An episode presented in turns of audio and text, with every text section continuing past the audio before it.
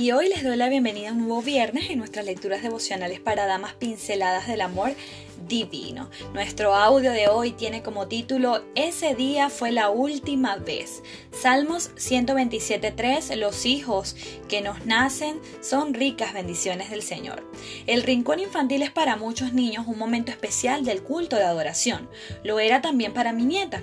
Cada vez que me escuchaba, que escuchaba la música que anunciaban en el momento, pedía a sus padres que la acompañaran hasta el estrado. Años después, cuando pudo caminar sola, se levantaba desde su asiento y corría hacia la plataforma de la iglesia para disfrutar de su momento especial. Nunca hubo necesidad de pedirle que lo hiciera. Sin embargo, un sábado la rutina de 11 años llegó abruptamente a su fin. Al escuchar la música, ella decidió no acudir al llamado. Sus padres la miraron sin decir palabra, pero la fecha quedó escrita en la memoria de su padre, 17 de junio del 2017. ¿Qué pasó ese día? ¿Fue algo premeditado o espontáneo? Imposible saberlo, quizás ni ella misma lo sabe. Es así de simple, las personas crecemos, cambia nuestro concepto de nosotros mismos, se renuevan nuestras creencias, nuestros comportamientos responden a un proceso interno de autoconciencia.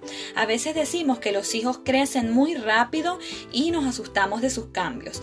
En realidad no es rápido, lo que sucede es que embelesadas como estamos en otros asuntos, no nos damos cuenta de lo que pasa frente a nuestros ojos. Las conductas externas se gestan en el interior.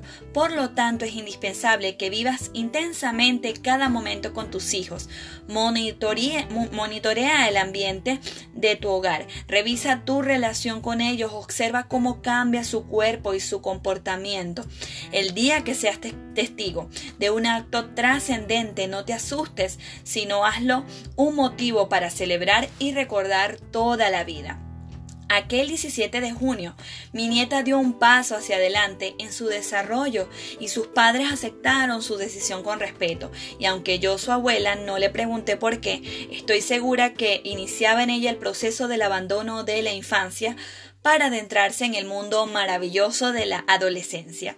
Si eres madre, tienes una gran responsabilidad que es a la vez un privilegio y un gozo. Los niños cantan, ríen, sueñan, contágiate de su naturaleza, de tal modo que ellos respondan con docilidad a tus requerimientos. Recuerda que la frialdad, la indiferencia y la rudeza y la rigidez son contrarias a la personalidad infantil y te pondrán en una posición de lejanía respecto a la cercanía que Dios desea que haya entre ustedes.